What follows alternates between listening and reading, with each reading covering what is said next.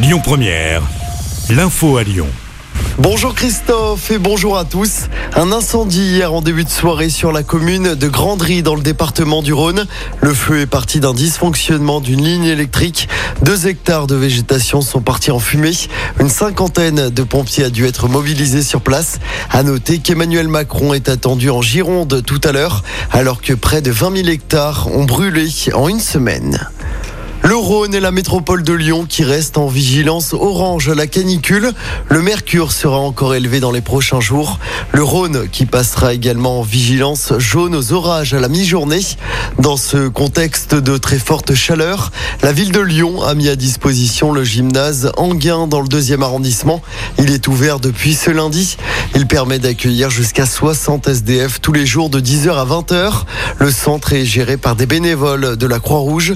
Le gymnase devrait rester ouvert au moins jusqu'au 27 juillet. Dans l'actualité également, une poule partie sauvage interrompue par la police sur la place des Jacobins à Lyon. C'était hier en milieu d'après-midi. Près de 80 jeunes avaient répondu à l'appel lancé sur TikTok par un ado de 16 ans.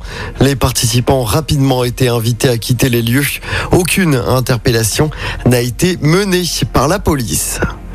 Des perturbations cet été, attention, sur la ligne T1 du tram, en cause des travaux d'aménagement sur le secteur Pardieu. Conséquence, le T1 circulera uniquement entre Debourg et la gare du 25 juillet au 12 août. On vous a mis les détails des perturbations sur notre application. En sport, en cyclisme, victoire canadienne hier sur les routes du Tour de France. Hugo Houle s'est imposé en solitaire à Foix.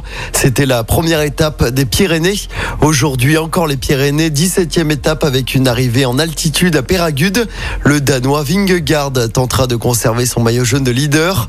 Il possède toujours plus de deux minutes d'avance sur son dauphin Pogachar. Le Français David Gaudu est cinquième au général. Le Tour se terminera ce dimanche à Paris. Et puis en du côté de l'OL, Nicolas Tagliafico devrait passer sa visite médicale aujourd'hui ou demain. Le latéral gauche de l'Ajax devrait signer pour trois saisons.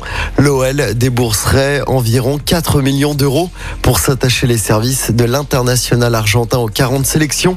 L'ancien capitaine de l'OL, Léo Dubois, devrait quant à lui s'engager avec Galatasaray.